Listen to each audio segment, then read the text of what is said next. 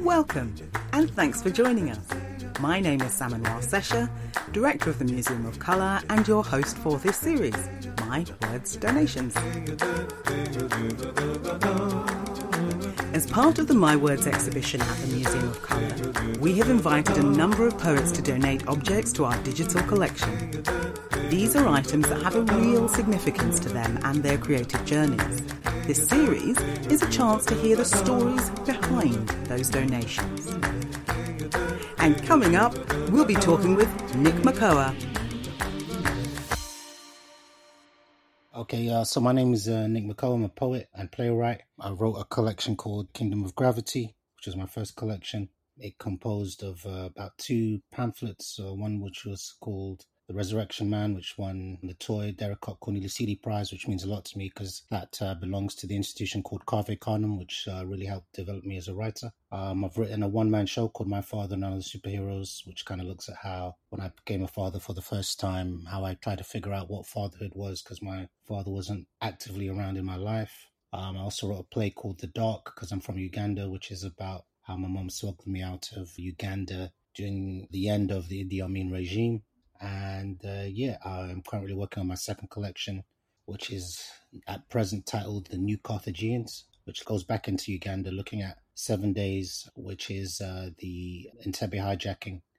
But I'm looking at it through Basquiat, Icarus, and myself. So three characters, and I've made them all black and they're all alive. So I brought Basquiat back to life, Icarus back to life, and I'm hoping I'm still alive.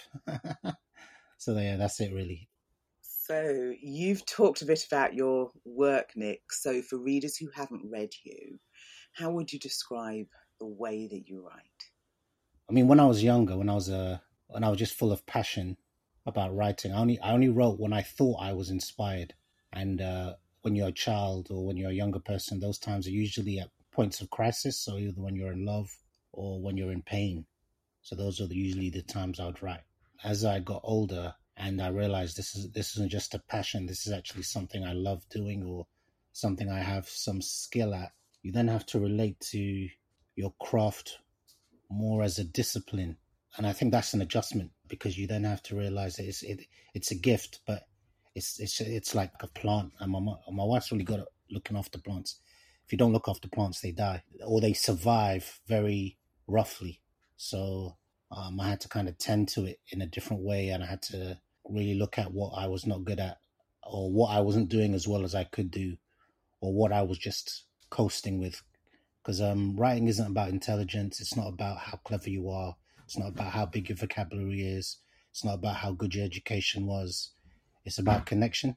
One of the things I realized in this education, I don't know how it's around the world, but in general, in the Western world, poetry isn't really taught as an art. It's kind of discarded to the, at best, to the periphery of English language. And even then, when it is studied properly in some kind of way, it's through the lens of white men.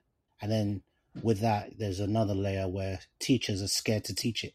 Imagine having being a teacher and you're scared to teach, you know, a subject like you're a math teacher scared to teach maths. You'd be like, why are we even bothering? You, that's how they teach poetry, which is almost ridiculous. So, um, luckily for me, I, I think I loved language before I, I understood what language was. Um, and also, I, I, I didn't just rely on poets in the curriculum. I like hip hop, which is natural poetry. I like jazz, with natural poetry. I like music, my own languages, my, the way my mom used to talk. My mom used to tell story.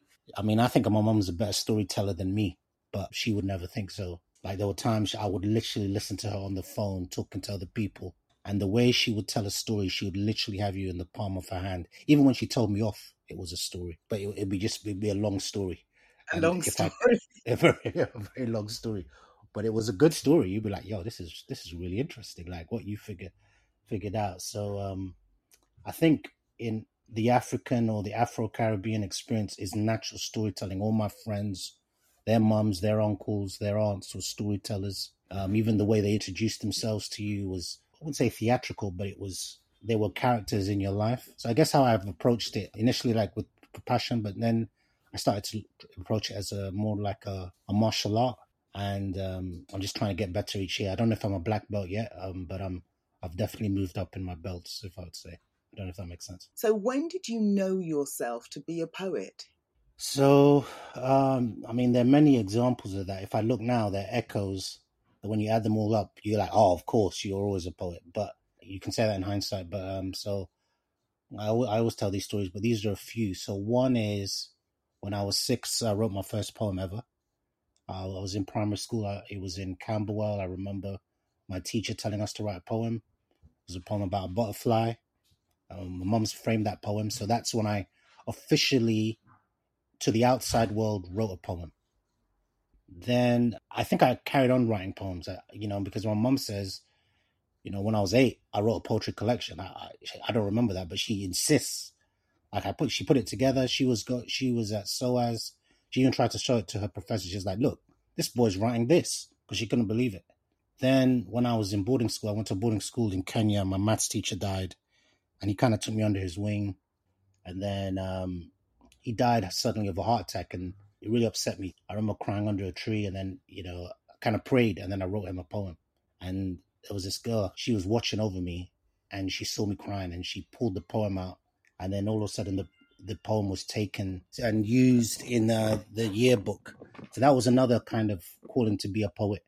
And then from then on, I was asked by my school to like poetry recitals, when we'd go to church, they'll say, "Hey, Nick, do you want to read a poem?" So that that was another example. You know, go further up in my life. My first girlfriends, they'll tell you like, you know, when we used to go movies, I'd be writing them poems on the back of ticket stubs. So, you know, as you can see, it just keeps going on and on. There are these echoes and callings to poetry. And you got to remember that, it's particularly in the West, particularly in the UK, there is nothing to tell you that you can make a viable career. So even though these signs kept showing themselves, uh, it's kind of like the the, the green crystal in Superman. It was not nothing was saying to me, yeah, this is a safe and lucrative path. But uh, the, the signs just keep popping up, and every time I would kind of ignore it, it would appear stronger the next time. If that makes sense. That makes complete sense. And you said earlier about writing from that place of passion. So that makes complete sense. But we've asked you to donate two objects to the Museum of Colour. So I'm curious about how you feel about museums. What's your relationship with museums?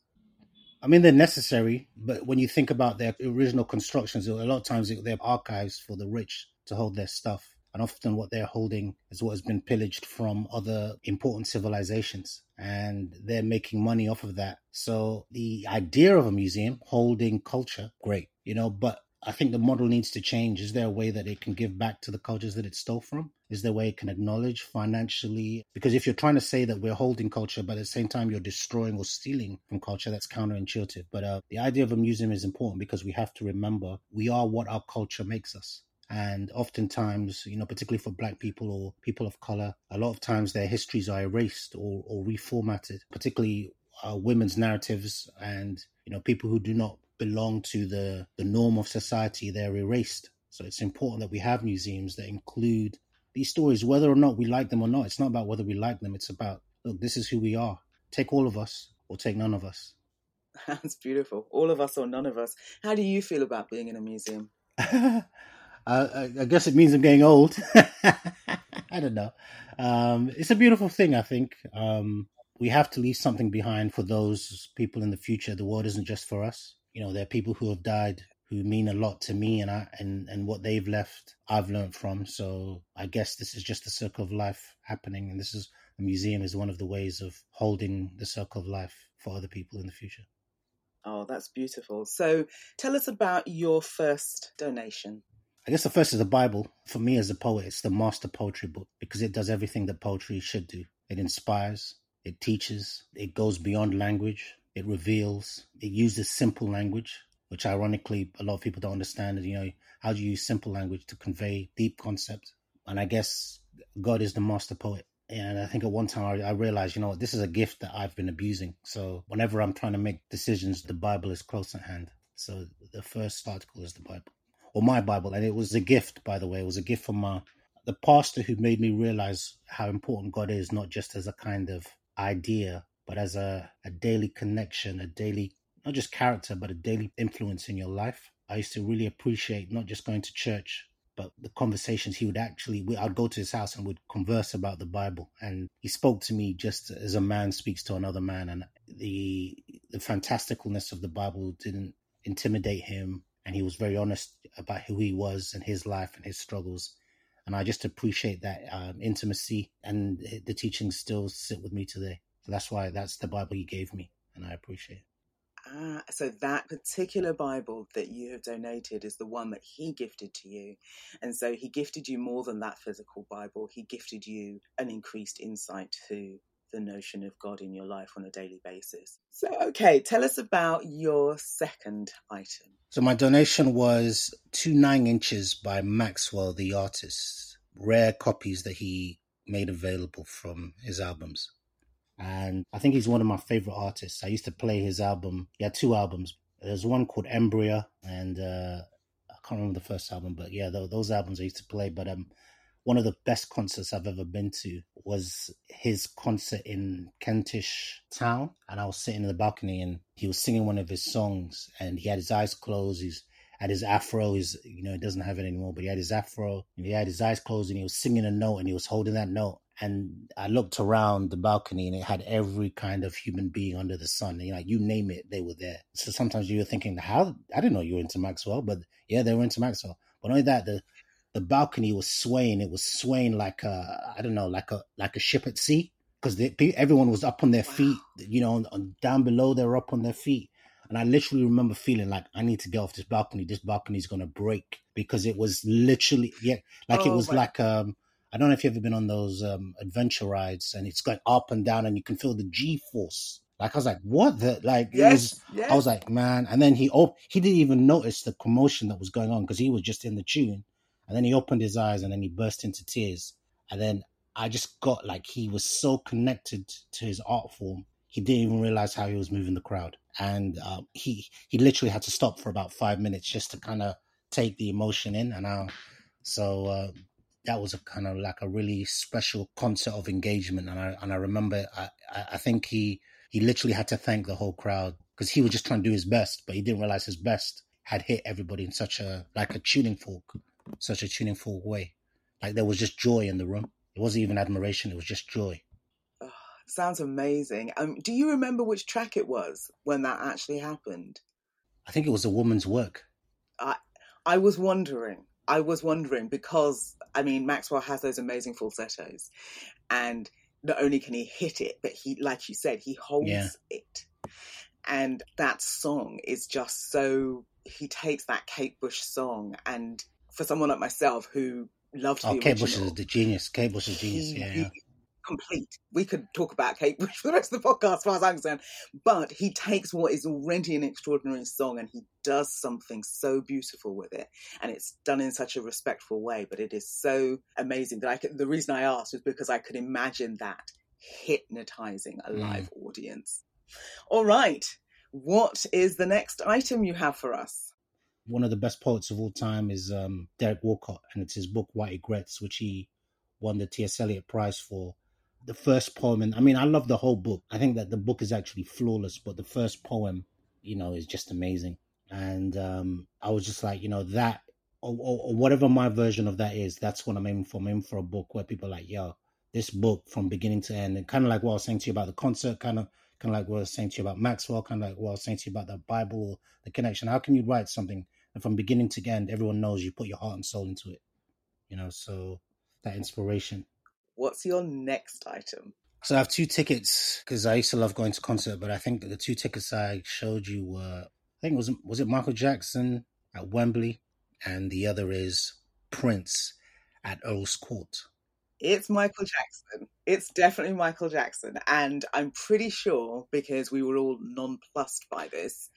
The ticket price was twenty six pounds seventy five. Yeah, back in the like day, that. yeah, yeah. and Yes, and and there were howls around the space when we were capturing that image. Like what? Yeah, yeah. Uh, um, tell us about that. Yeah, I'll, I'll, never forget that day. It was a Michael Jackson concert. I was with my ex girlfriend. We just, I think we'd just broken up, but we'd booked to go to the Michael Jackson concert, and it was an amazing day. It was like Uh, it was summer like this actually, and we had to go to Wembley, and it was the old Wembley, and you had to kind of turn up at uh, first thing in the morning because otherwise you wouldn't get in. Uh, so we got there, and by the time we got there, and we thought we were early, people were already there. You know, food trucks were already there, and they opened like where the cars come can come through to clean the fields.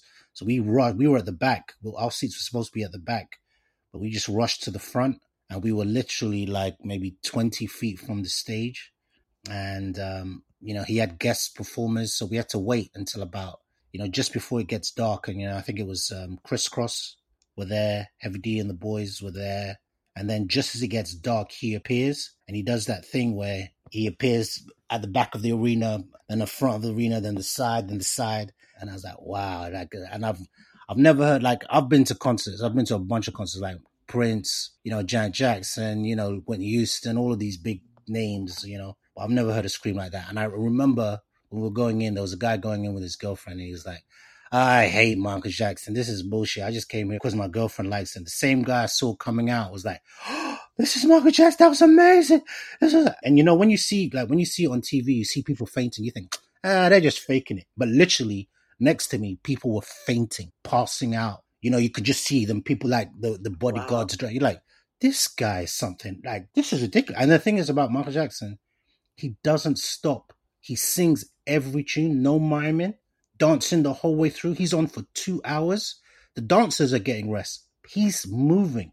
And his movements are, there's no, mm, you got that one off, Mike. Mm, your leg's not quite, you know, every move is slick, bang, boom. You're like, yo, how are you moving for two hours straight? Yeah. And you can see, like you say, that passion it's not even it's not even a gimmick. Like when he says about it, he's not playing like this is what he does. He could literally go off stage and do another two hours. That's how in tune with his art he is. It was just it was just amazing. When I saw, I just I was amazed. I saw him twice, but um yeah, that was that was one of them. Yeah, yeah. Okay, that's brilliant. Thank you so much for that donation. Yeah, I mean the the other ticket was Prince, um, which was at Earl's Court, and yeah, I, I remember when, when you're in school, you know, if you liked a girl, she either liked Prince or she liked Michael Jackson. I like both you know, I've seen Prince twice. So once I took my wife, but before I met her, I, I went to his court because that was my thing. I used to just, I love going to concerts. And he's similar to Michael Jackson in the sense, never stops moving, but he's doing splits, spin arounds. You're like, yo, playing the piano. And he's got his, his band is so tight. Like Michael Jackson's band's tight. And, you know, but Prince's band, oh my God. Like he can literally, you can see him doing it. He's changing the order of things right? So he might, you, you know, he can just say, oh, oh no, we're going to do this tune now. And they go straight into it. Not, don't miss a beat, you know. And then he's got his dances coming across. Yeah. You know, I think he did, um, uh, it was a Diamonds and Pearls tour as well. You know, it's like, oh, and it feels, the only other thing that felt like a music video was Prince. And one time I went to see Guy in concert, and both of them, it literally, you felt like you're on the set of a music video was like, oh my god, like these guys take their stuff seriously. Like the whole aesthetic, they don't leave any stone unturned. And it, yeah, it was an honor. Like I, I literally wept. Well, both of them I wept, but when Prince died, oh man, it broke me because um, I think he's, I think he's, uh, I think he's something special, man. I, think I really do. I think, and and then now you found out more about him. He's like he used to do so much for the black community. Like literally, he would watch television, see a person, oh, the, the this child can't go to school. Next day, he's sending money to that person you know, and he's not saying that it was him. He just said, make sure that person gets the money so they can go to school. I was like, wow, he's doing that. And it was particularly for black community. He'll do all communities, but particularly for black communities. He was just looking around, how can I help? And what I've realized is that when you're doing this thing, you can't just be for your own art and your own benefit. It has to be for the community. Another person, I mean, who was like that in our community was a guy called Ty. He was the same way. It wasn't just about his music.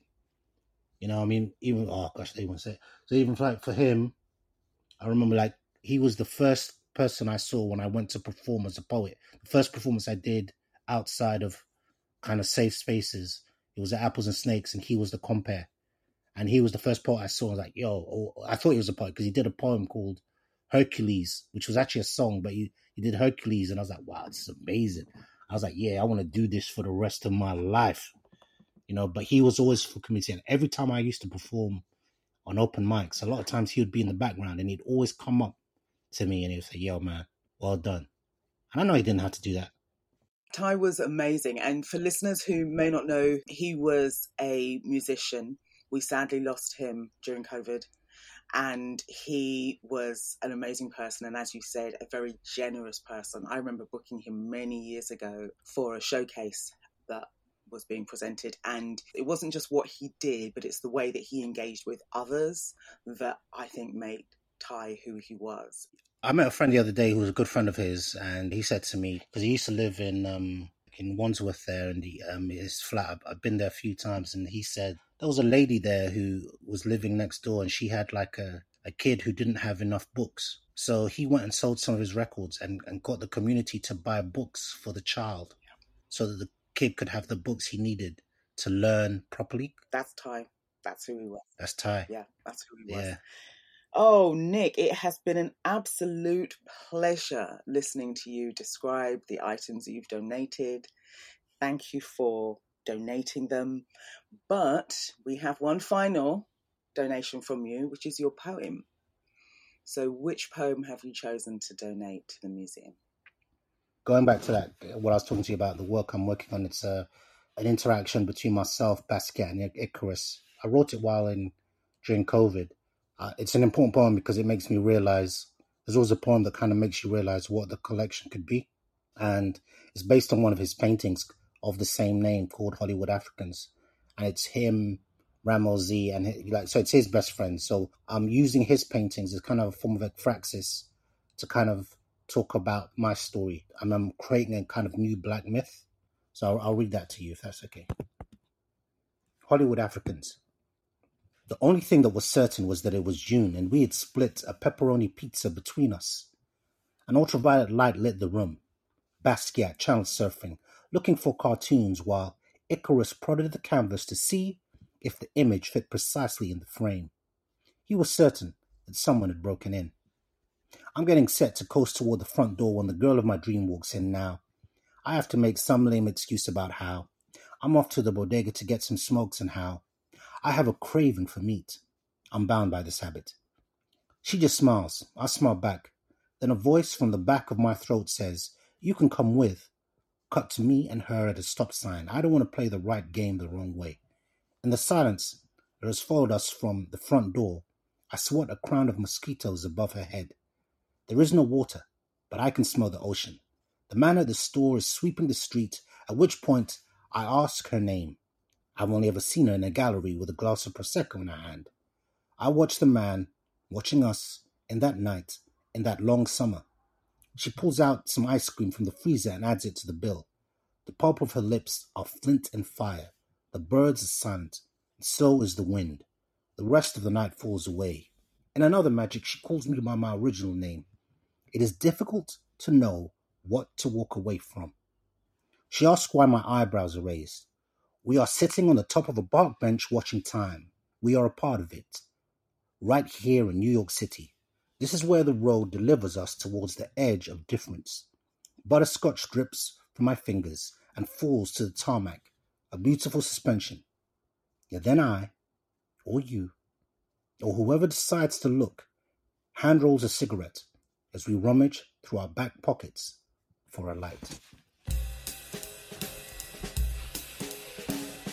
Thank you to Nick Makoha for being part of our exhibition and donating to the Museum of Colour. To view the donations photographed by Sharon Wallace and the portraits by Derek Akembo, head to www.museumofcolour.org.uk where you can explore the rest of the My Words exhibition and discover our growing digital collection. My Words Donations is presented by me, Samenua Sesher, and is produced by Stella Sabin for the Museum of Colour. Further episodes of this series are available across all podcast platforms, where you can also listen to our previous project, Respect Due. The music you have heard in this series is by the fabulous Randolph Matthews. You can listen to more of his work at www.randolphmatthews.com. My Words is supported by the National Lottery Heritage Fund, Arts Council England, and the Foyle Foundation.